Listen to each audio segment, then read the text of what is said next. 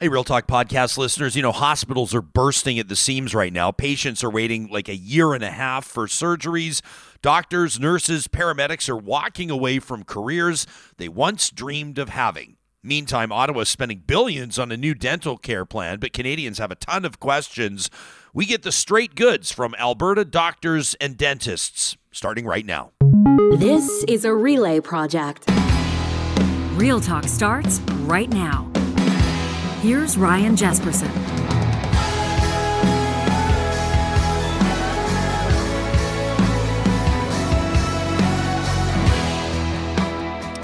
Right, before we get into today's show, I need to ask Have you registered yet for the Real Talk Pond Hockey Classic? It's coming up on Saturday, February 3rd, out at Larry Olexiuk Field in St. Albert. It's going to be our return to that venue, an absolutely fantastic one. If you're watching on YouTube, I'm showing you on my screen right now the highlights from last year's Real Talk Pond Hockey Classic, and I'll post the link to this in the show notes so you can check out what we're talking about. This isn't your average pond hockey tournament, friends. It's an absolute blast. 24 teams of four to six skaters all out there for a great cause. We have our charities of choice, including uncles and aunts at large and kids sport. We want to remove financial barriers to kids playing sports. And so that's why we're so proud to partner with them. It's a day of beers and burgers and bonfires, and it's guaranteed to sell out. So we want to make sure that you don't miss it. It's the Real Talk Pond Hockey Classic. Nobody does it better than our organizing committee. I mean, we have freaking Zambonis.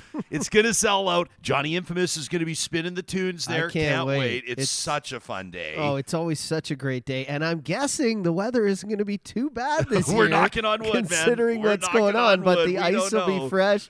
The food trucks will be out. The, the city beers of will be St. flowing. Albert does an amazing job for us getting that ice surface ready to ice surface. Big thanks to them, actually, Huge yeah. thanks to Yeah. them. This this this project, you know, back in the day, the Pond Hockey Classic, we used to do it uh, on ponds, as Yeah. the name would suggest. But you'd get sort of, you know, you'd get weather situations that weren't favorable. Either it was too warm, and Yeah. the the city of St. Albert couldn't, in good conscience, send us out there on the ice, or it would be so cold that the ice would be brittle and just nasty, and it Yeah. just wouldn't work out great. Now we flood a field. We have our own custom venue, Yeah. and it's just an amazing, amazing day. So you go to ryanjespersen.com, you click on the events link, and then you go to Pond Hockey, or you can just go to ryanjespersen.com slash pond dash hockey, and you'll find the registering the registration link there. It's in uh, partnership with the Canadian Progress Club.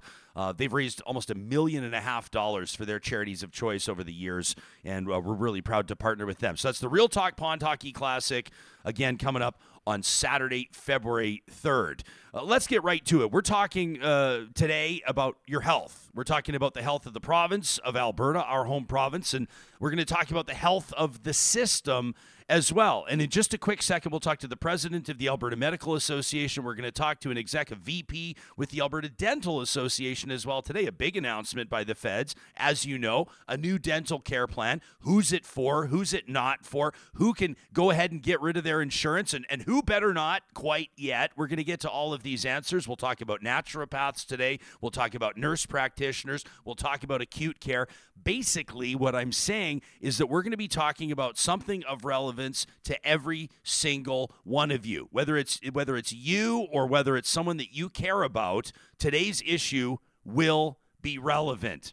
And the issue is presented, this whole episode is presented by our friends at Business Career College. They know that this is the time of year where people are going to start thinking about what's next. That's the way that we're wired as human beings. We get ready to flip over the calendar to a new year, to 2024. And a lot of people are going to start thinking about new careers, maybe more rewarding careers, higher paying careers. But some of you are going, ah, but I don't have a university degree. We've got the solution for you. You can get started as an insurance professional with Business Career College. In Canada, insurance agents are making great salaries, uh, starting at, you know, 55, 60 grand a year, soon rising up to 90 or even six figures annually. And all you need to do is take an approved course and pass your licensing exam. Business Career College offers industry leading approved courses in life insurance, property and casualty insurance. Plus, their expert instructors are passionate about getting you started, helping you launch. And right now, there's a great opportunity for you because you heard about this on Real Talk. You can save 15% off any insurance course at Business Career College with the code Real Talk. That's all one word, the promo code Real Talk. Get started today at businesscareercollege.com.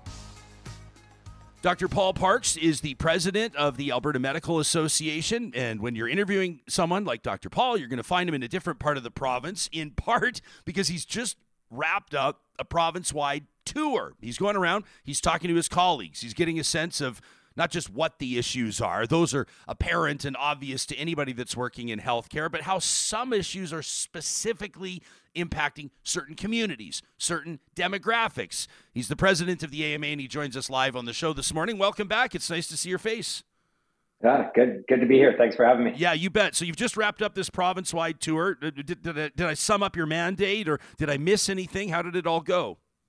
No, you, you, you got it. We're going around. I mean, it was to engage with members. We were going into clinics, into hospitals, into uh, communities, and but basically also engage with any healthcare uh, stakeholders. So we're meet, meeting with municipalities, with government, you, you name it. The big piece was to get the lay of the land, and you know, I think we had a sense it's, it's bad in a lot of places, but trying to get get get kind of an idea of that big high priority what are some of the key issues that resonate across the, the province that we need to tackle and then how do we deal with some of the local issues? So do you return from a from a mission like this feeling encouraged and inspired or do you re- return feeling quite the opposite depressed and and overwhelmed? Uh, i don't know. I I don't know if this is if I'm broadcast here now, if it's video or not, but I've noticed that I got a lot of gray in my beard. I don't think I had any two two months ago, man. Uh, I'll tell you, it's a it's tough because uh, it, you know, I want to be hopeful. I think we, you know, you go around and you see the amazing work our teams are doing. I, I should give that shout out first. Is literally where we are, uh, you know, unbelievable care that can be given if you get into the system, uh, and the teams are working crazy hard and they're doing an amazing job.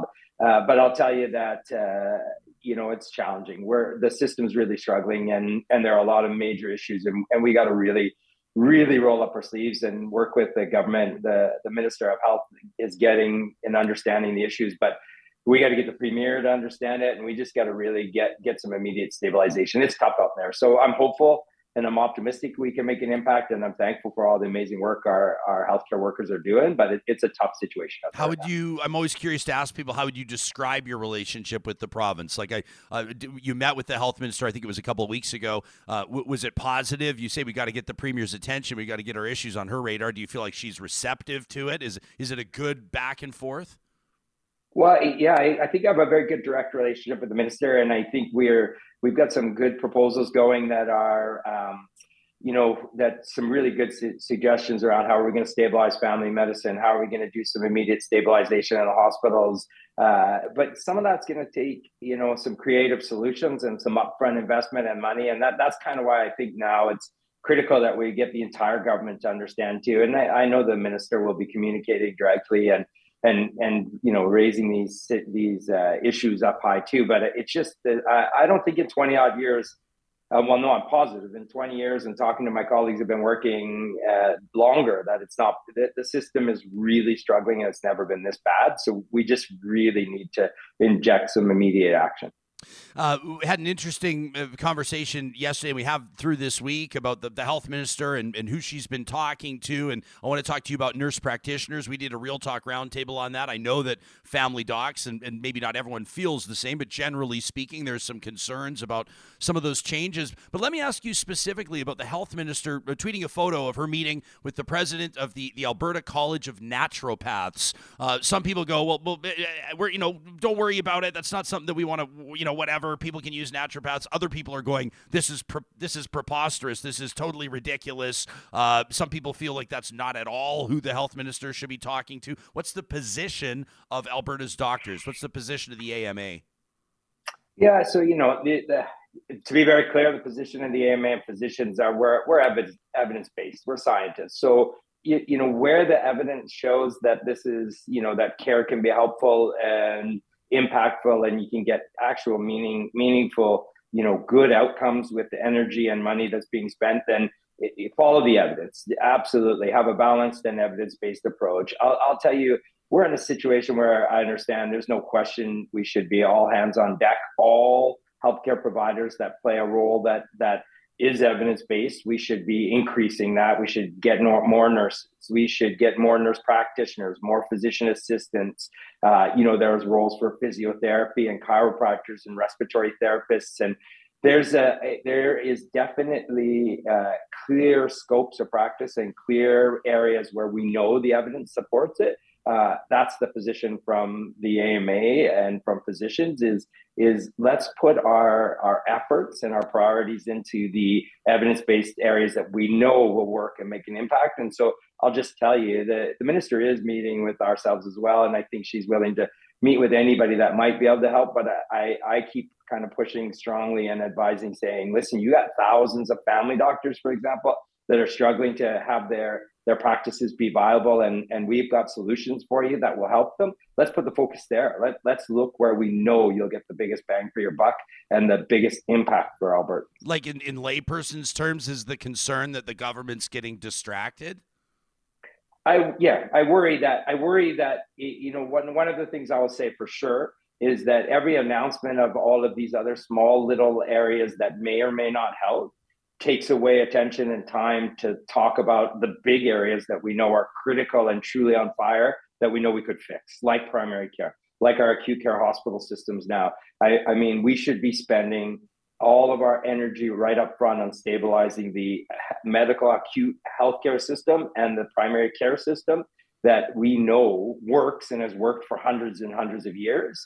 Uh, that's where our attention needs to be, and and that's why I say I think now we need all hands on deck. We need the government, the minister is working with us, but we need the premier to get this. We need to say, let's do this. Let's make make something happen and and stabilize things. Okay, so let's establish what happens if nothing happens. In other words, what happens if we don't fix this? What are we talking about? We had we had a conversation here on the show since you and I last spoke with a, with a Dr. Bradley Martin. Uh, he's a dedicated and remarkable family doc. He hasn't even hit his 40th birthday yet. Uh, in Hinton, uh, he was specifically drawn to rural health care. The guy is a salt of the earth type person. He's the exact type person you want working in healthcare. He's actually stepping away from his family practice. He'll still have clinical duties, but he's stepping away from his family practice for his own family's health, for his own mental health. People should listen to our interview with him. It's remarkable. That's that's one example where you might say that person's stress or experience is leading to that person leaving, but I suspect he might be the face of a whole lot of people.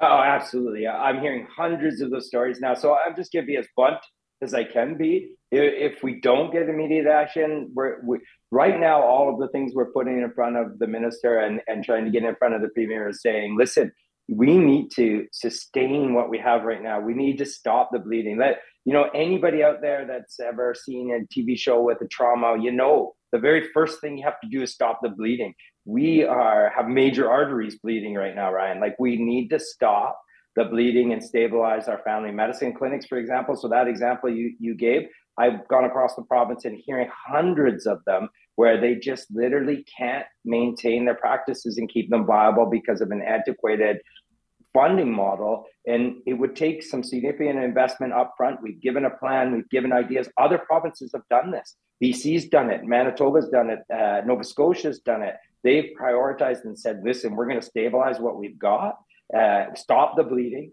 just get some stability, and then create an environment where we can then recruit and get more people in. But I'll tell you, you know, to circle back, we're just going to get more and more Albertans not have access to primary care. And then on the acute care side, we're going to have uh, a situation where people will die if we don't improve and our access and, and work on this right away. Uh, I'm not I'm not pulling my punches anymore. We already know of really bad outcomes, and more people will die. That that's what's at stake. So that's why I'm really kind of pushing as hard as I possibly can. We're talking to Dr. Paul Parks, president of the Alberta Medical Association. By the way, Dr. Bradley Martin joined us on November 14th for anybody that's looking for that episode. On November 30th, uh, we hosted a Real Talk Roundtable, and, and, and the the uh, the thumbnail on YouTube, the title of the episode was "Can Nurse Practitioners Heal Healthcare. And we had an interesting conversation with the president of Athabasca University, with a, a, nurse practitioner and an instructor there, and then a recent graduate about some of the ways that they think that, that NPs could ease some of the strains on the healthcare system, including access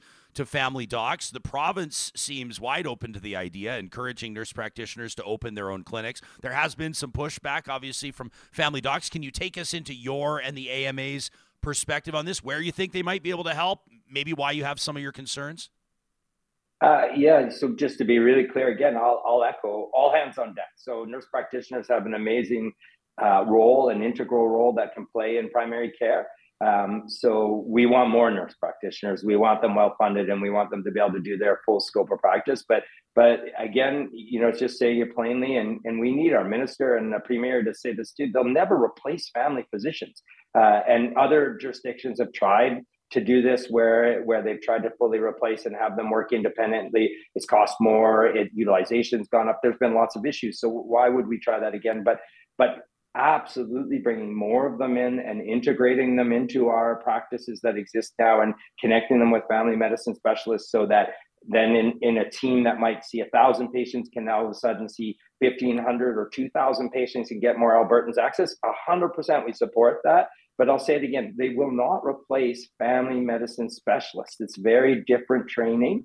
Um, and, and and the other part i'm talking to nurse practitioners out there. I've met with them there are not, there just simply are not hundreds and hundreds of nurse practitioners out, out there just sitting in the wings.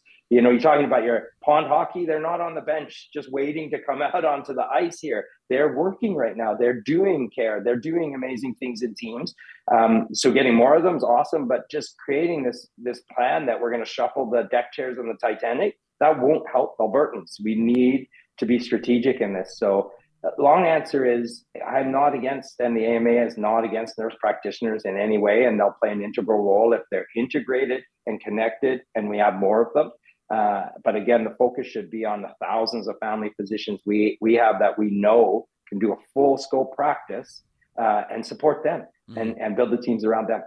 Had an interesting uh, conversation yesterday with the co-host of the Discourse. It's an Alberta politics podcast. You got Cheryl Oates. She was the uh, communications director for Premier Rachel Notley at the time, and then Erika Barootes, uh, founding president of the UCP, and she was principal secretary for Premier Danielle Smith. So they've both been in Premier's offices. They both know how it operates. But you know, they're talking like politics and policy. You're talking, you know, pragmatism, frontline, in practice type stuff. So I wanted to run something by you, Dr. Parks. This was Erica Yesterday talking about in, in the general context of nurse practitioners but the bigger picture trying to solve the, the family doctor shortage trying to trying to make it easier for people to see a healthcare professional right away and, and she mused about taking the dentistry model. In other words, like the hygienist sees you first, and if necessary, the dentist sees you, but the dentist might not see you. Anyway, here's what Erika had to say. I would love if we all started to look at it as the primary point of care. And I think that's what you're seeing the government's the government talking more about as opposed to just family doctors. Now, not discrediting the need to address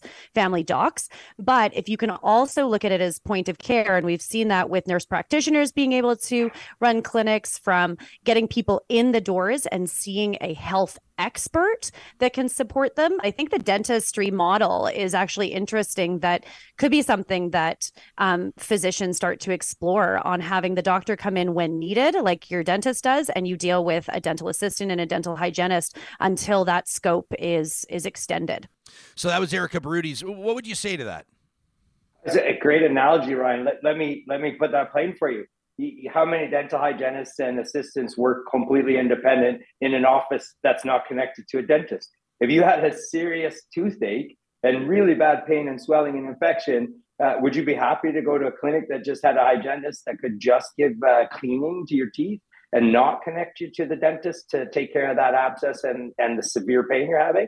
No, that, that's not the model that exists for dentistry. They're connected, they are integrated, they work together. 100% we have uh, already existing models where nurse practitioners will do all of the care for a patient in a clinic and and and sometimes they don't even have to discuss that with the family physician because it's fully within their scope but when they run into something that's more serious, like chest pain, and is this the heart or is this indigestion or certain things, I'm just throwing examples out there, they can then hand that over to the physician, the expert, the specialist. So that's a great analogy. Albertans have to understand we're not saying no, we don't want a whole bunch of dental hygienists and, and dental assistants. We're actually saying we need way more of them for the dentist uh, you know, but but they need to be connected to dentists. So just switch all those words to family physicians and primary care, and it's pretty clear what our position is. Uh, Paul, uh, your your team does a great job. I, I, think on the information side, people can check out the website albertadoctors.org. We'll link to it.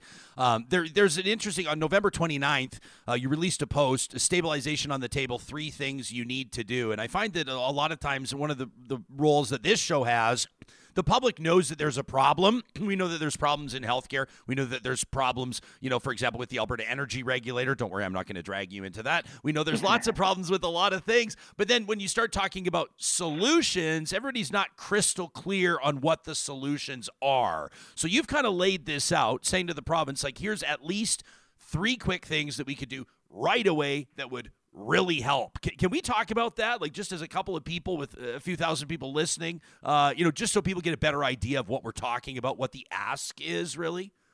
Yeah. So, I mean, and then we're doing the same ask on, on the acute care side too in the hospitals, but just for family physicians, for example, we, we're just making it very clear right now that, that the way that the funding model was before, there were some changes pre pandemic, the government fighting with us, they made a bunch of cuts that just changed uh, comprehensive complex care for family medicine. And so we need to actually invest some money to stabilize that back so we can just keep our practices viable so they can keep the lights on. So we told the government what that would look like so they could just pay their rent, pay their staff and keep their keep their offices running right now so we don't lose more physicians like the one you mentioned earlier.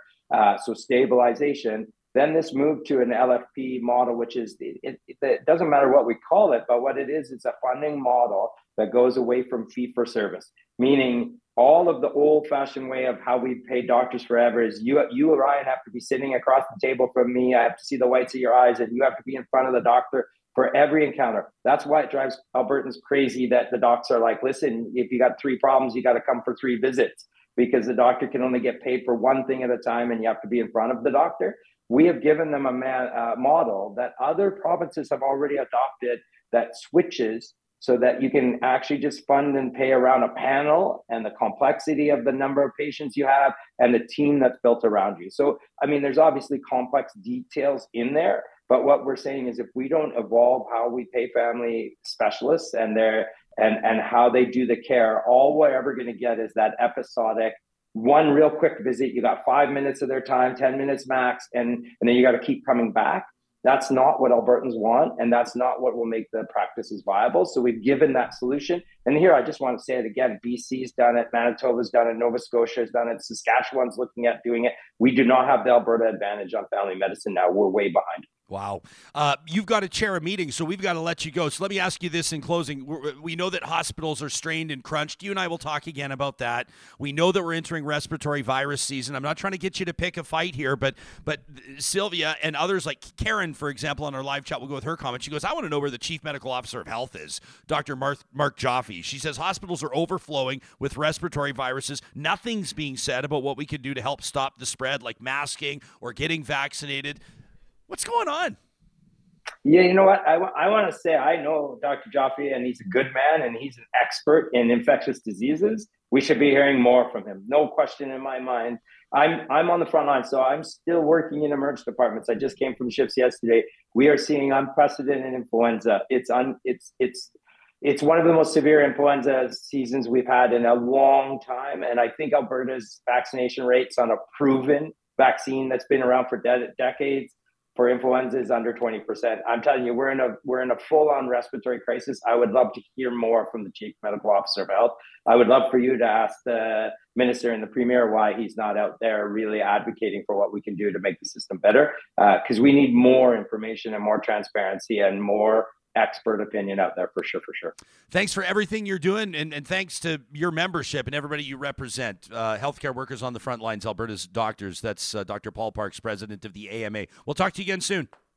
Yeah, let's do this again for sure, and let's talk on the acute care side because it's it's struggling too. So I think people need to understand what we're dealing with. It's a pretty tough times now. So hundred percent. I'll tell you this uh, as the doctor has to go. I know he's chairing a meeting starting in three minutes. Uh, we'll put there's a post from December 11th uh, that they have at albertadoctors.org, and uh, we'll link to that specifically in the show notes on YouTube and on the podcast. You're looking for the one with the headline "Acute Care: We Are Acting for You," uh, and you can uh, learn a little bit more about what their advocacy looks like. I mean, you know, they say we're calling for reduced emergency department and surgical wait times. We've got to improve patient flow and outcomes. The hospitals are bursting at the seems. And this stuff isn't hyperbole. Like when you, when you hear him talking and he says, if, if we don't improve this, people aren't going to see doctors. If we don't improve on these things, people are going to die. This is the guy representing like hundreds and hundreds and hundreds of doctors that know. I mean, this isn't one of these sorts of things. You know, we talked to Charles Adler on on Monday about alarmism or sensationalism. This isn't that. You know, uh, if you have somebody, this is our family's impacted by this personally right now. A family member of ours who has enormous mobility issues. Uh, she's requiring a major hip surgery and they're paying out of pocket. They're trying to get down to a jurisdiction, probably Mexico. We're going to pay out of pocket to get the work done because they've been quoted a wait time of 18 months to get the surgery that they need. And then we start talking, Johnny, about things like opioid addictions. We start talking about how people are managing their pain. And then we're telling people that need, you know, double knee replacements or hip replacements or whatever else. And I'm just talking about one type of surgery. I mean, there's obviously dozens or hundreds. Um, you're telling people that their wait times are going to be months or even a year, a year and a half. And what are people supposed to do? Mm-hmm. I mean, it's a system you know, that's pretty striking to hear him say, you know, something that we're all, uh, a lot of people in Alberta very proud of this Alberta advantage for him to say we do not have an Alberta advantage in healthcare. That's a wake up call. I can't see it getting any worse than it is now. It's it's you know Oh, my man. partner waited three months just to get a test done the other week. So I mean, it's to see it get worse than that, and to think that if you have a problem, you're going to have to wait six, seven, eight a year Yeah. for something. To, I know what's going to happen. Yeah. We both know what's going to happen. People are going to go down to the states. People are going to go down to. People are going to start this leaving and and and getting private health care wherever they can, which is which is going to cost. And people. and then again, people will say, "Well, it must be nice for people that are rich and they can afford this." A lot of Rich. people they're not rich. They're- they're For- dying. For, a lot of people, it's like they are they are prioritizing this. They're whatever they're cashing in their RSPs. They're doing whatever they need to do. Yeah. They're not taking that retirement vacation. They're not doing the things that they would have done because they need to be able to walk. Yeah. you know. And uh, man, oh man, uh, interesting comment here from Sylvia. I wanted to note it says I want to know why there's no pushback from from the AMA about the idea of naturopaths being recognized as part of the publicly funded system when there's no science ensuring that their treatments are safe. Mm-hmm. I know that the whole the, the whole field of naturopathy is very polarizing. A, a lot of people kind of swear by it and believe in it, and then you know everybody kind of has like a friend that works there, so nobody wants to say anything. But generally speaking, within the the science like evidence based medical community, there, there's not a lot of credence that's put into the field. No offense if you're a naturopath. I'm probably not the first person to tell you that you have your cynics, right? And so when people do see, and there's, there's, you know, it's understandable why, why public opinion there was pushback when the health minister posted that photo meeting with this guy, with the president of the College of Naturopaths, because people are going, "Sh- shouldn't we be dedicating all of our time and efforts to like figuring out exactly how we can stop the bleeding on the main stuff, on the main stuff that everybody quote unquote believes in the stuff where we're all on the same page we all believe or most of us anyway that family doctors are capable and competent and trained and evidence based and mm-hmm. that's where we should diverting our efforts We do know um, some naturopath. We know it's helpful. We know massage. We know acupuncture. We know detoxification can help. But, sure but, i wouldn't we i wouldn't also even know give there's, naturopaths there's the benefit of massage that's not their, that's not their field well, that's in the field. That's well, in the field. The massage therapists are different, and there is evidence. that nat- naturopaths are. Nat- I mean, I have an axe to grind with naturopaths. You know, for example, there's there's a, there's a little boy that that you know, and I'm not putting pinning this on naturopaths. I'm pinning it on his parents. Uh, his brutal parents that were tried on this, and, and and I don't even know if we want to bring this back up again, but a little boy that died a, a horrific death of meningitis at 18 months old in southern Alberta because his parents believed that a so-called prescription of hot Mm-hmm. the herbal mustard, medicine, hot which is- mustard, and yeah. horseradish was going to fix his, his meningitis when he was in desperate need of a visit to the ER, uh, the ICU. So, I mean, I, you know, and then people say, well, fuck you, Jespersen. You know, you're, you're, you're, you're discounting and mocking, you know, something that's helped me with my thing. Listen, if, if you have found something that helps you in your journey, that's great. And you don't need to worry about what my opinion of it is. But I get really nervous when someone says, um, you know, with my cancer care, I'm going to go talk to my naturopath because they have this whole other way of approaching it. I, I just think, like, to me, that that gives me the heebie-jeebies. Yeah. Well, I think I think people in that state they, they're desperate and and sometimes they'll try anything and Sure. that's where sometimes the snake oil salesman uh, you know, can seem evil and are kind of evil. But I mean, there's different varying degrees. Like, you know, eat more garlic, eat more vitamin C. We know that's all good for you. Yeah. But you're right. It's not going to stop, you know, harsh things that are happening to your body that need serious medical attention, right? Yeah, So- yeah, yeah.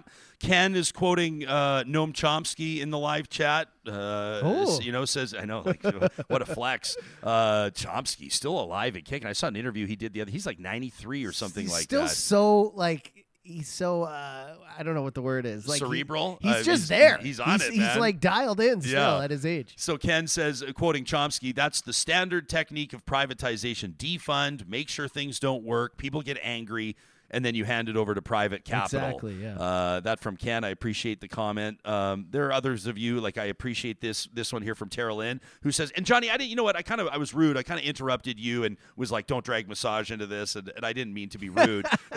you and I, this is how we talk. But but Tara Lynn is right, and I think you are right to a certain degree, where she says a healthy relationship between natural health care and scientific medicine is important. Yeah. But there needs to be accountability. I just mean that some of that stuff can make you feel better, which Sure, is which is a pathway to health, right? But it's got to be a collective thing where like you're also listening to certified experts and medical professionals. Right? Totally. I think we, yeah, we're on the same page there. Not that that matters, but I do think we are. Like, um, you know, um, yeah, man, this is great. You know, Dwayne says modern medical technology helps us live longer. Um, he's, you know, he's talking about how you know relatives who passed away at a young age back in the day, modern medicine didn't exist, and and celebrating the advancements that have made. You look at like life expectancy just a couple of hundred years ago, a few hundred years ago, life expectancy was like forty. I was talking about this was someone because we were talking about the mild winter, but like winter used to be the number one cause of death back in the day. Like, can you imagine like all the things we should be thankful now, like indoor plumbing, heating, electricity on demand? Like, do you know how hard Man, it was we in are so soft to just survive? And the stress it used to put on your body, that's the main reason we all used to die at 40. Yeah. Justin here uh, says, I don't mind the idea of that sort of dentistry model for nurse practitioners. I thought it was interesting when Erika brought it up yesterday.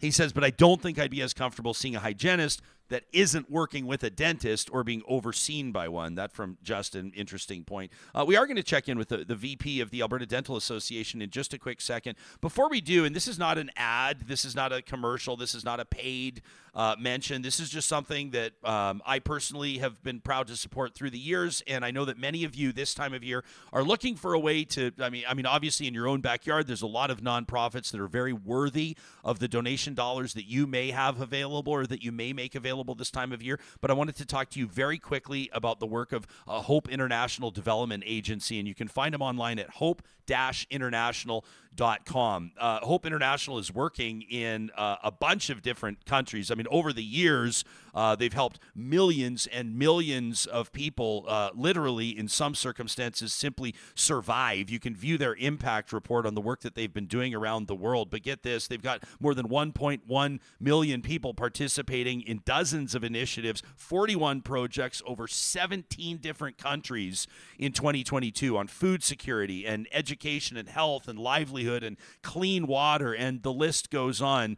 So, why this time of year, you ask? Well, if you check out their website, gifts.hope international.com. It'll be in the show notes. You'll find a, a Christmas gift that you can give, and this is one that's uh, been really neat over the years. Uh, we've been proud to do this to friends and family members. They have a giving catalog um, that really has the power, and it gives you the power to help people lift themselves out of extreme poverty. So your giving means that hope, quite frankly, is going to be more than a Christmas wish for families. It can be uh, in the form of clean water or health support or improved food security, nutrition, education, livelihood training for women. There's amazing entrepreneurial initiatives.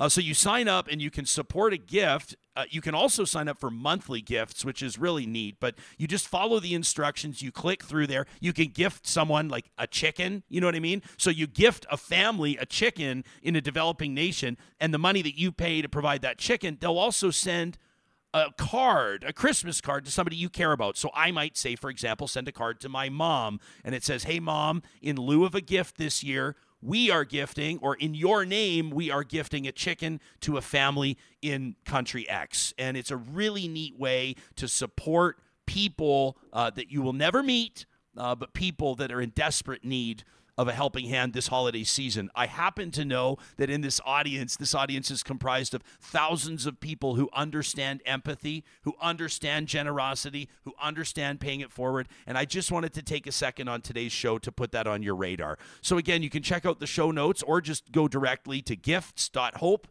international.com if you'd like to do more. We'll check in with the vice president of the Alberta Dental Association, a big announcement out of Ottawa. Like we're talking like 9, 10, up to 12 billion dollars over the next number of years for dental coverage for Canadians, uh, households earning less than 90,000 annually, but there's a few things that Alberta's dentists want you to know about and some questions that remain unanswered. So we'll get to that in just a quick second. These conversations are happening with the support of partners of ours like California Closets. Uh, they're, of course, known province wide, Alberta and into Saskatchewan for custom closets and storage solutions for the entire home. And here's the thing if you're looking uh, for that perfect gift, for your spouse, maybe it's for your parents. I don't know. It could be any type of scenario. They've got everything. They don't need another set of, I don't know, cufflinks. The last thing they need is another chunky sweater. They sure could use somewhere to store those cufflinks, though. A place to put those sweaters away nice and neat. California Closets is a perfect gift for the holiday season, and you can request a free consultation today at californiaclosets.com.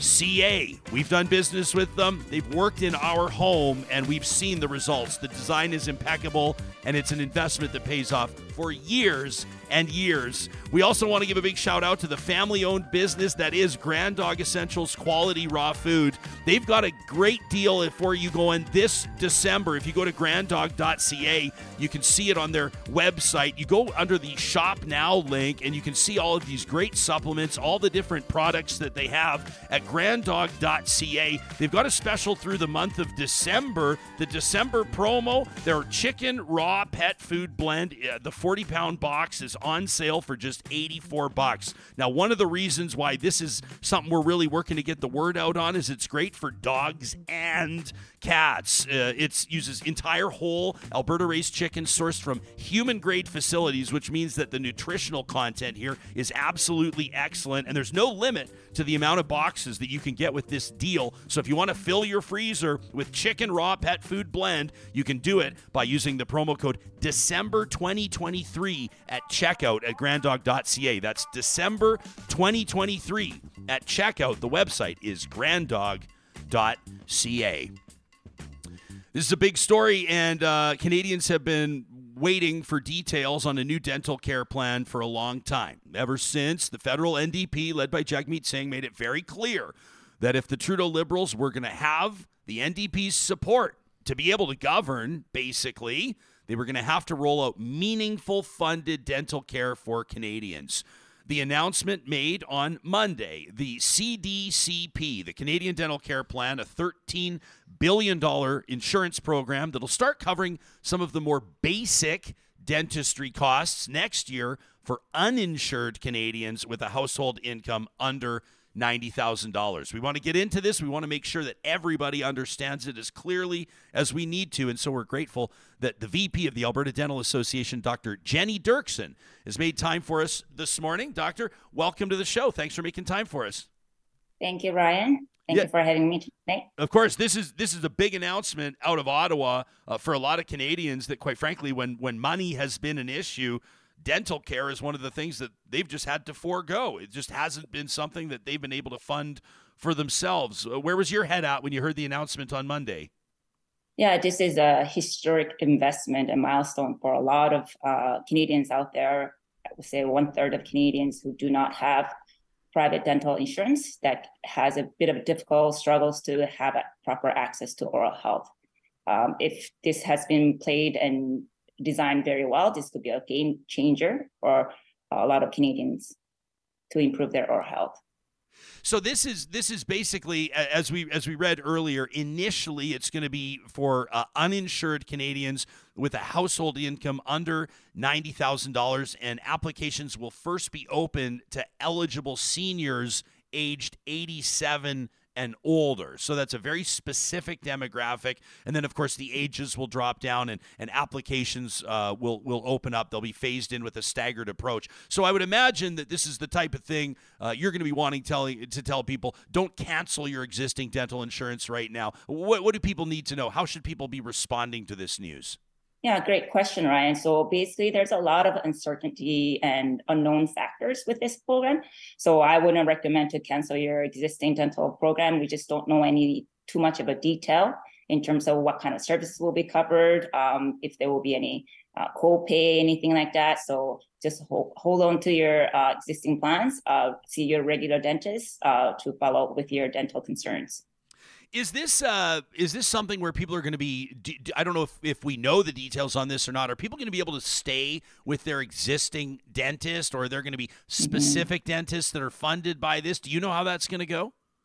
Yeah, that's one of the big concerns that we brought up to the federal health because we do respect that every patient has the right to choose and see the dentist they want to see and receive treatment. So uh, we don't want this introduction of the new program to interfere with the existing relationship between the patients and dentists, as well as their existing uh, current dental programs. So the first seniors we know, even that, that joined the program, won't be able to start making claims for dental visits until May. Um, and we'll get details, I think, on what exact coverage dates will look like and how they'll vary from from uh, different people. Uh, but but this is a this is a thing where while the announcement is made, this often happens with government funded programs. The announcement's been made, but for a lot of people, this isn't going to be a, re- a reality for quite some time. Yeah, I would I would agree with you. I mean, the, the letter has sent out to the the senior folks uh, over the age of 87, I believe, and then the program doesn't really start till um, May, May of 2024. So what do, what for the average person is going, well, what am I at the end of the day, what am I going to have to pay for dental care? I mean, there's there's some people that may not have seen a dentist for 20 years, quite frankly. Right. What yeah. would you tell these people that have that basic question? So definitely this we have some concerns with this uh, existing current issues where uh, financial is a big concern for people who are not able to receive or who are not able to see a regular dentist. Um, and we are hoping, and we're hoping with uh, collaborating and discussing with the federal government in order to design this program so that it can be effectively and efficiently delivered to the people that would actually benefit from uh, receiving dental care. So unfortunately, right now we have a lot of unknowns. So Ryan, I don't really know what I would need to say to these patients, what will be covered or what level of care will be received for this yeah, I mean, hey, so, sometimes it's just like we don't know yet, and and I guess mm-hmm. we're waiting to know. Eh, eh, have how have Alberta dentists been like consultations? Obviously, so big in all of this, and, and I do happen to know that your association had had put a framework together. I think it was called a proposed framework for the Canadian Dental Care Plan, uh, which was dentists across Canada that worked on that and contributed to it. Are you satisfied with the level of of consultation? Like, did Alberta dentists have a say in in in how this was put together and rolled out? Yeah, I mean, we we were informed about this plan about two years ago when um, right. this was introduced to the public, and we've been reaching out to the federal health uh, just to kind of collaborate with the ideas of concerns that we had. I mean, dentists are the experts of delivering the services, and we're we know what system works, and we know what functions, what policies, and what programs that would be effectively delivered to our patients. So uh, we've been reaching out. We've been drafted that framework that you were talking about. Unfortunately, we weren't really at the table till basically the last moment. So I would say um, October, November was the moment we are actually able to sit down with uh, federal ministers and um, health uh, ministers to discuss about our concerns, and hopefully um, they were able to hear us out a bit more as the program rolls out. Are you? What, what's this been like? For, how long have you been practicing, doctor? So it's about over 10 years. 10 years. So you've got a yeah. good lay of the land. You got a good sense of it. I've always been kind of surprised that dental care has not been funded or treated the same as, as a lot of other healthcare. There's there's evidence obviously number one that, that dental care is important obviously for people's mouths uh, but also there's links to like dental care and heart disease and there's links to all of the things that, that maybe the average person doesn't spend too much time thinking about. As a professional and as a practitioner are you surprised that it's taken this long for there to be any meaningful progress on publicly funded dental care? It is unfortunate to you know get to know some cases where people are delaying procedures or delaying treatments because of the financial burden on their uh, shoulder. Um, however, dentists like to focus on educating and also focusing on preventive preventative care. So we're hoping this will be a bit of first step to help with people who do not have a private dental care, um, so they can see the regular dentist on a on a basis that they can bring up their concerns and then fix their issues on a timely matter so it doesn't become a bigger unnecessary uh, health damages because i mean you're right ryan because i mean oral health is a part of the overall health yeah, and I, and and I happen to know that there's a lot of people. I mean, I, am just even thinking about in my own life. Uh, I'm even thinking about myself, doc, and I and I would like just even think sometimes, and and I'm the worst. I mean, I haven't had my annual physical with my family doc for three years. My wife's grinding my gears on it, and she should be. She cares about me. My family doc left during COVID. He was one of those that left, and I've just kind of been like, I don't know, passively looking for another one, would have had a tough time doing it. Same with my dentist. All of a sudden, I'm getting these friendly calls from them. I'm realizing I haven't even been in for a cleaning for a couple years. It's like, what am I doing? I'm looking in the mirror right now. Why am I putting all this stuff on the back burner knowing – that these are going to be on, you know, some of the professionals are going to be able to say to me, listen, you got an issue. We can see it here right now. I don't know. Maybe, maybe the average person just, maybe we haven't prioritized our health as much as we need to. What do you think? Well, definitely a, a priority is a bit of a, a first step to understand and care about your oral health, but definitely um, we want to ensure that we want to focus on educating because oral health um, is as part of your overall health, and we want to make sure um, I mean, people uh, have different needs. So we want to make sure this program has a, a, certain purposes to help with people um, to achieve their optimal oral health. Are you concerned about the impact that this might have on dentists? Like, I mean, I'm thinking like workload, uh, administrative yeah. duties. I mean, what what are the top concerns? Yeah, like any other health sectors, we do as a dent- dentistry suffers from uh, staffing shortages. Uh, dentistry is a very team based uh, industry where we do need a front end staff, receptionist, assistant, hygienist, um, just all collaborating, working together. So uh, having this new program uh, implemented without too much of details outlined, it is a bit of a concern for us because we don't know how much of a workload or uh, administration burden that will play in our uh, daily work functions. Um, doctor, before I let you get, I mean, you're, you're at practice today. We should know you're, you're mm. working. I appreciate you stepping out to talk to us. Is there anything that we haven't touched on uh, specifically relating to this announcement and, and this new dental care plan for Canadians? Is, is there something you want to make sure that people have on their radar as they're learning more about it? Yeah, I think we should still uh, patiently wait uh, for the program to be unfolds. We need to understand what are the coverages for our patients, and we want to make sure that patients have that freedom to choose the dentist they they like to see. We also ensure that they are have they have easy enrollment registration process, uh, reducing the minimum workload uh, by reducing the amount of admission burden on our front end staff because we do not want to have this mass amount of patients, but our providers are not able to provide the care because of the workload. So we want to have a good balance between the patients and the providers. We also want to respect the patients that already have existing uh, private dental coverages. So we want to make sure there's no disruptions and these people are able to receive dental care, optimal high quality dental care from Alberta dentists to improve their oral health. All right, good stuff. So, so people, I guess a lot of people like when you say wait for more details, and and and some people have to wait to apply. I mean, if you're you know if you're 45, 50, 60 years old, you're going to be waiting longer than those that are 85 which is great. I say, let our elders go to the front of the line. It's probably the way it should be. Um, but at the same time, people some that means that some people are going to be waiting to book their dental care. Right? For a lot of people, they're probably going to wait to book their appointment. I I would strongly encourage if you have some dental concerns, seek care now because things can be prevented and things right. can um, be treated well. And because delaying the treatments uh, can only uh, create more complications uh, during the process. And like you were, we were discussing about oral health is a part of the overall health. So uh, having um, some kind of disease in your mouth can cause some other disease in our overall throughout the body. So definitely have some urgent concerns or some questions, issues, please see your regular dentist and address that uh, before waiting for a plan that may not be uh, suitable for your individual need. Yeah, no, that's a really good point, Doctor. We appreciate you making yourself available today. Thanks for making time. No problem. Thanks, Ryan. Yep, you got it. That's Dr. Jenny Dirksen. Uh, she's VP for the Alberta Dental Association. Yeah.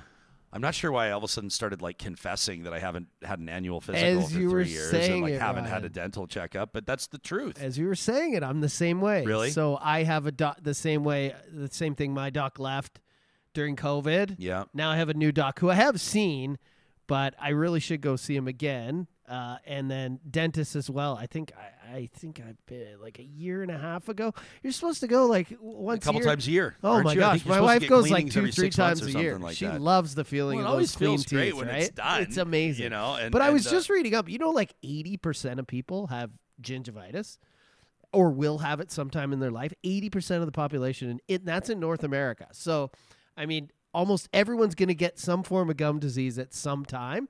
And a lot of us just just put it off, just put it off, and that stuff can really start affecting the rest of your body. Yeah. Yeah, I had someone close to me in my life the other day call me to the carpet. They said, "How often do you floss?" And I was like, "Wow." I'm like, I don't know, like you know, you know, you sort of like are trying to like blow off the question. Well, I mean, what do you mean? I mean, how often? How often? Who knows how often? And she was like, No, like how often do you floss? And I was like, Not very often, but we know we should. We know we should. I got the uh, I got the floss picks now. Oh yeah, are because these they're the, easier. So they're like the little. The the little green or Apparently- purple things. yeah. you- yeah, I have some in my car. They're good. You're stuck in traffic. Apparently, give they're not as good as actually flossing, but they're quicker. Better and than easier. nothing, I They're bet. quicker and easier for me before bed, right? So here are uh, some of the services covered under the Canadian Dental Care Plan. So if you're wondering about this, like preventative services, like Johnny's just talking about, uh, this is uh, courtesy of the reporting of the CBC. Uh, the Canadian Dental Care Plan will include preventative services, scaling, cleaning, polishing, sealants, and fluoride. So that's kind of the standard stuff you'd expect. Diagnostic services, exams, and X-rays. That's a big one. A lot of times you go to the dentist and they'll go, uh, "A doctor wants to get an X-ray." Yeah. And you go, "Oh boy!" All you hear is ching, ching, ching, ching, ching. Right? Yeah. But but obviously, if you think you need one, Mm-hmm. you need one. Uh, restorative services, fillings, crowns, and dentures, which is going to be huge for some people. Uh, endodontic services, root canal treatments. Like, you know, somebody, I mean, we talked about people that are delaying hip replacements, knee replacements. If you're waiting on major dental care, you are in a world of hurt right now as well. You already know that. Really? Um, complete partial removable dentures, pros- prosthodontic services, periodontal services, deep scaling, and the uh, oral surgeries, including extractions. Some of these services available in the fall of 24. Um, others will not be covered under the plan. Other services like teeth whitening, implants, and mouth guards. So you'll still be on the hook. You, you, I were- want all three of those. Johnny was hoping for a grill. Kimberly in the if chat. They're, if they're covering grills, can I get mine in 10 carat or 24 carat gold? Kimberly in the chat says, "Goal for the day: gonna floss my teeth." Go for Hey, you know what? Because a lot of people all- forget, and then you're like, "I haven't in like two weeks." you Why know? don't we all floss our teeth today? Why don't we all resolve to floss our teeth today? Do you want to do it on the show right now? Uh, no, it's, there's no flattering or cool way to floss your teeth. Um, so, uh, by the way, on the on the income side as well, because I know people are interested on this. If your household income is below seventy thousand annually, uh, you will not uh, be on the hook for any cost.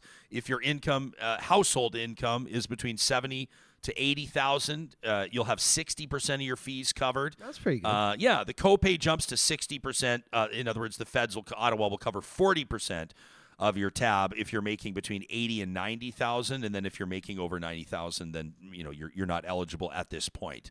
Uh, but that's good to have the families. I mean, for sure. Um, and, and that's not to say like these days. Let's be honest. Nobody's rich. Families that are making ninety thousand annually, uh, you know, that are paying today's housing costs, today's No, grocery costs, but- fuel costs. But it, you're you're making if you're at ninety thousand, you're at least in a very different scenario than families Yeah. that are making forty five. and you probably have substantial health care somewhere You would with your work or something your work, like that, right? And that's another good point. I'm glad you brought that up. People are saying don't don't jump right now to cancel your existing insurance Mm-hmm. no. until you get a sense of you know you know how that goes, right? You cancel your dental insurance. The new plan hasn't kicked in, and then you take a puck in the teeth at the ODR, and then The oh Real boy. Talk Pond Hockey The, Classic. the Real Talk Pond Hockey Classic. Yeah, that's right. Everybody should wear cages at the Real Talk Pond Hockey Classic. Um, I want to get to a, a letter in just a second that that um, a Real Talker sent us that just knocked me back yesterday, and um, it's it's a wonderful one. Uh, The the, the uh, subject line: "Life comes at you fast." Especially in dog years, from Jared. I'm going to read that in just a second. Um, it, it- you're going to see once I start reading it why I thought you might want to hear it, Real Talkers.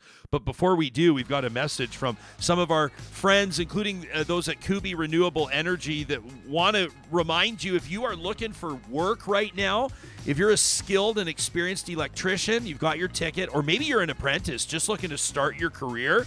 Why not jump into the dynamic world of solar energy? The team at Kuby Renewable Energy isn't just building solar systems, they're cultivating the next generation of solar experts. They've got a fast paced work environment powered by experienced professionals that love sharing their wisdom. They're keeners in the best way, and they're expanding their family across Edmonton, Calgary, Kamloops, and heads up Lethbridge. They're looking for project managers, electricians, technologists, professional engineers, administrative professionals, and a whole lot more. So there's a ton of opportunity here. You can enjoy the rewarding journey, mentorship, limitless snacks, Johnny, and well deserved office beers at the end of the day. Kuby is where expertise meets opportunity. Embrace the future of clean energy by checking out the careers link at kubyenergy.ca. If you're looking, and I'm giving you Christmas gift ideas right now, uh, you've got that person in your life, your spouse, your parents, whoever it is. Maybe it's your next door neighbor. I don't know. And they're looking to bring an outdoor space to life. It could be a small project like a fence replacement or a retaining wall, or it could be something major like a huge water project install, excavation. You're going to put in a new stone patio, whatever it is. What a cool gift to set up a meeting, a design consultation with the team at Eden Landscaping. They offer full project management from start to finish, and they're expert listeners. The way that they approach design, I've never seen anybody else do it. They can understand where your head's at. They take a look at your Pinterest boards and the things you've ripped out of magazines, and then they put in their personal touch. Have you thought about this? Have you considered this? The philosophy is that your exceptional landscape's got to be a thoughtful, flowing vision. You can start that conversation today with Eden Landscaping by checking out landscapeedmonton.ca. Wow. Tracy says she's invested $16,000 in root canals in her mouth. So she's What? flossing every day. Oh my gosh. We're going to floss as soon as we get off the show today. Yeah, well, I mean, I do have those like little thingamajiggies in my bag. Of course, so do I. I've got a, I'm just such an old timer, man. I roll around and I have a little plastic baggie in my work bag that I come in with every day, Yeah. and it's got some Tums.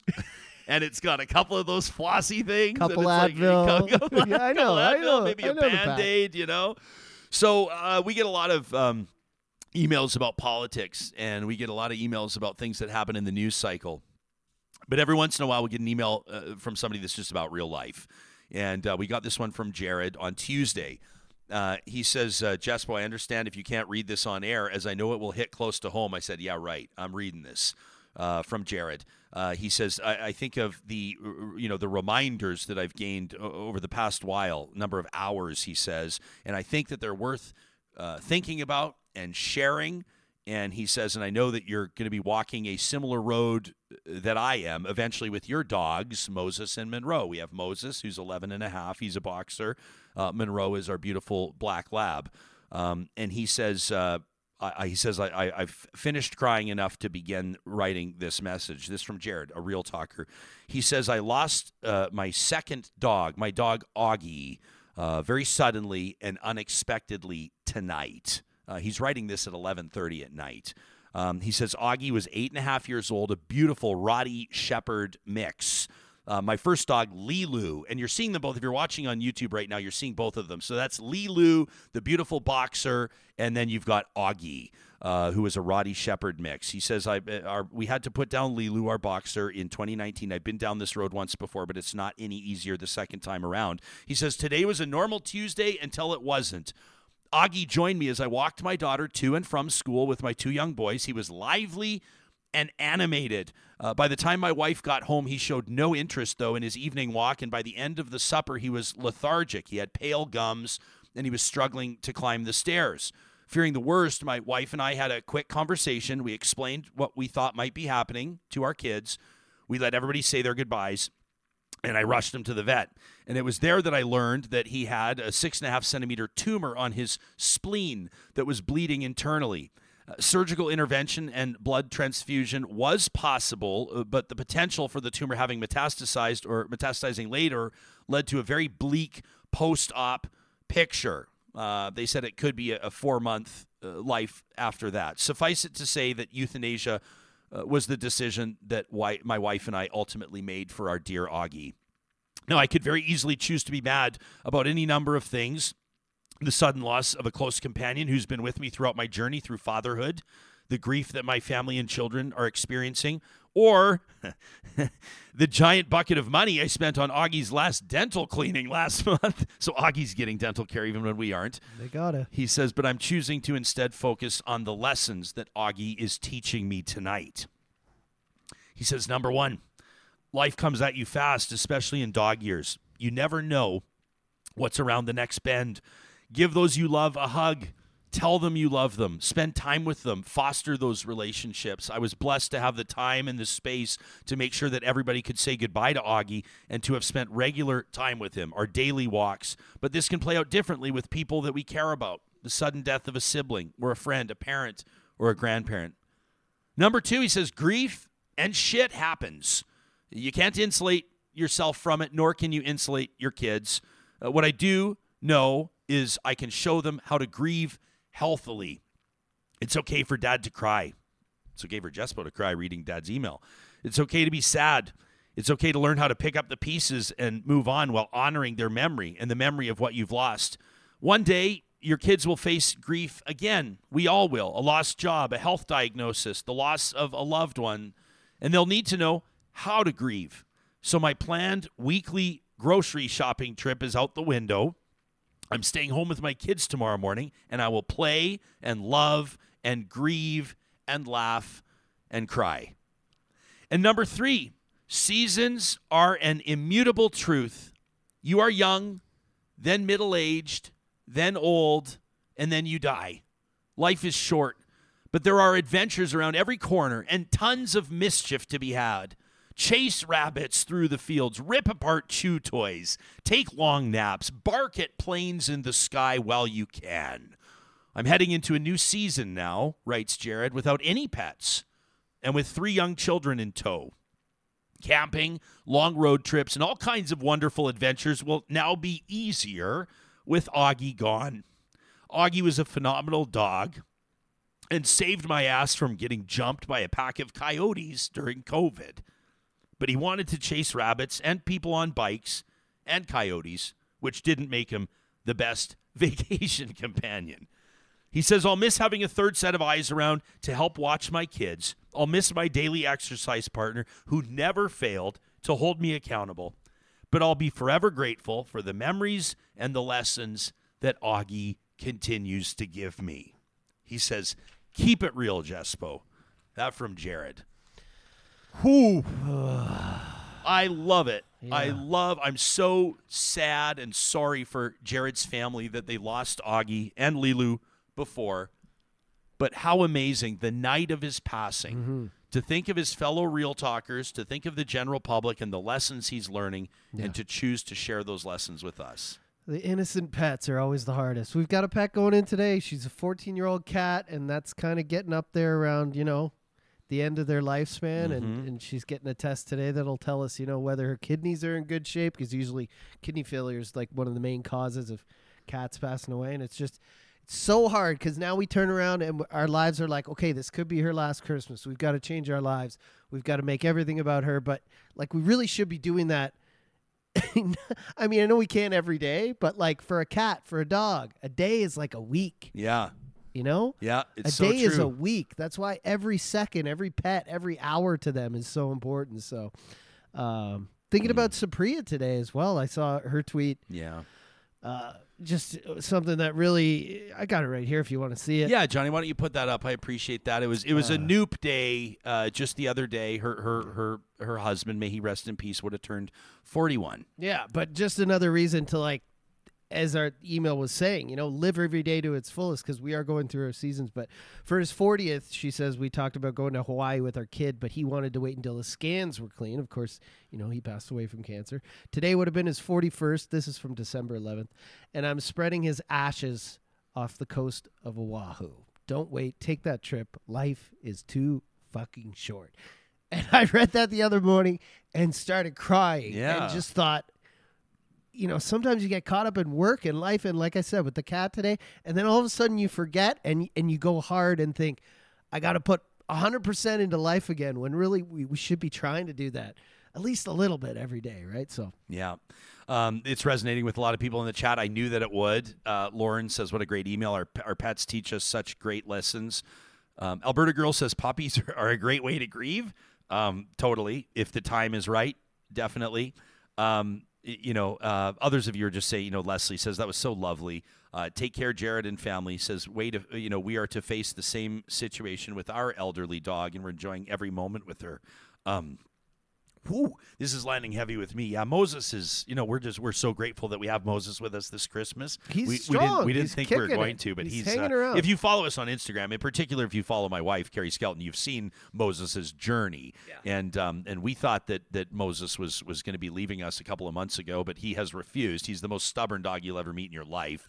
Um, Carrie Carrie has always said that Moses is the dog version of me, um, and and that's kind of true. And uh, and um, so we every single second that we have with him, he needed to go outside today at 3:45 in the morning, and I was up like let's do it. go because Yeah. I'm going to wake up for 3:45s weeks and months and years from now, and there will be no Moses there, and I would give anything to get up and put on my coat and go outside with him. You know? my partner's a big believer in that too. When I come home and I don't say hello to the pets, Yeah. she's on me. She's like, take one minute, take two minutes, look them in the eye, say hello to them, pick them up, hug them. Like, don't run into the shower, don't get into your comfy clothes, don't watch TV.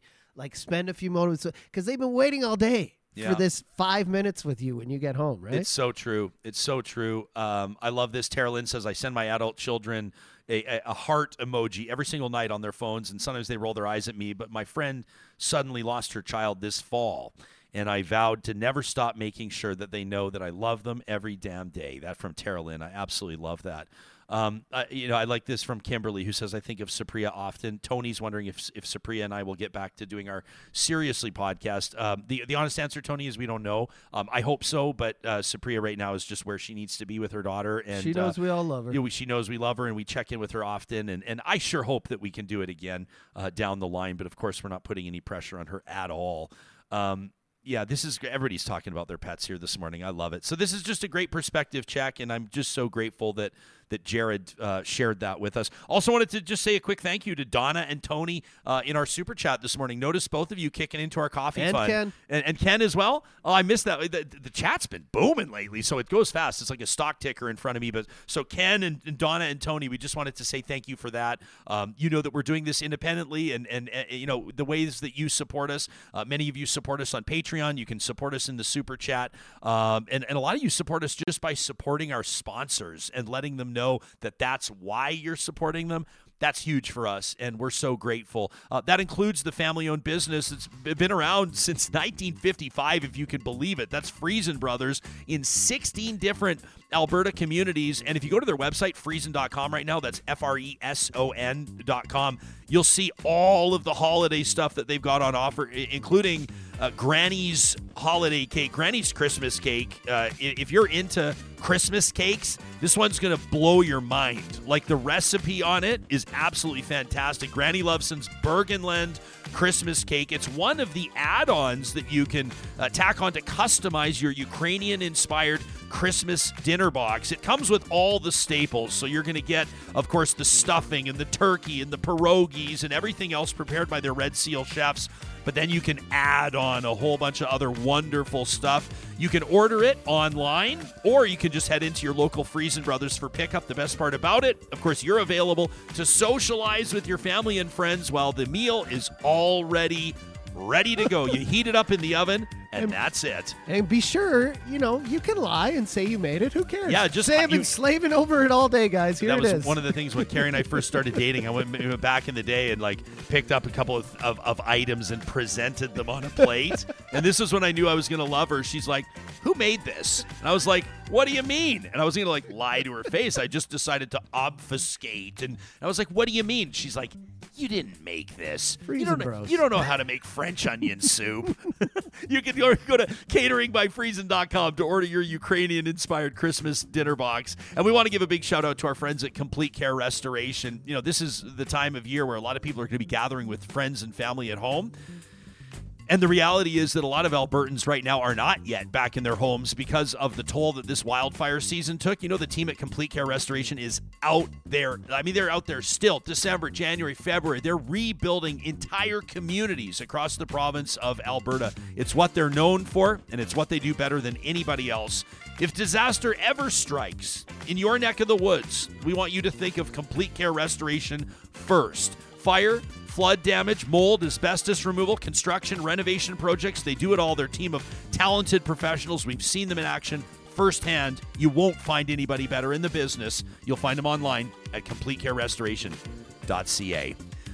Coming up on tomorrow's Real Talk, we're bringing back our friends from Alberta municipalities. Of course, you know, we want to get a sense of where things are at this time of year politically at the most immediate level. Uh, municipal politics affects us all every single day. So we'll have the new president of Alberta Municipalities, Mayor Tyler Gandam, joining us with two others. And Johnny, I forgot to tell you privately, so I'll tell you now on the show. It's going to be Ugly Christmas Sweater Day tomorrow on Real Talk. So I'm ready. see what you can do, pal. Me too. We can't wait. We'll see you then.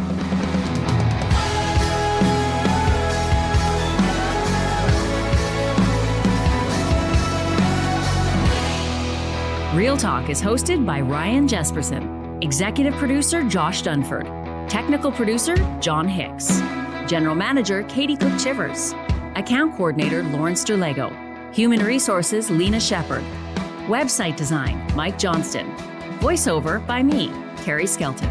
Real Talk's editorial board is Supriya Dwivedi, Ahmed Ali, Brandi Morin, Ann Castleman, Corey Hogan, Harman Kandola, Catherine O'Neill, and Chris Henderson.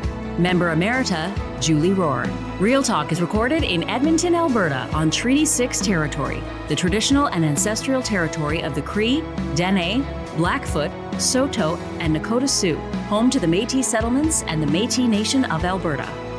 Real Talk is a relay project. For more, check out ryanjespersen.com.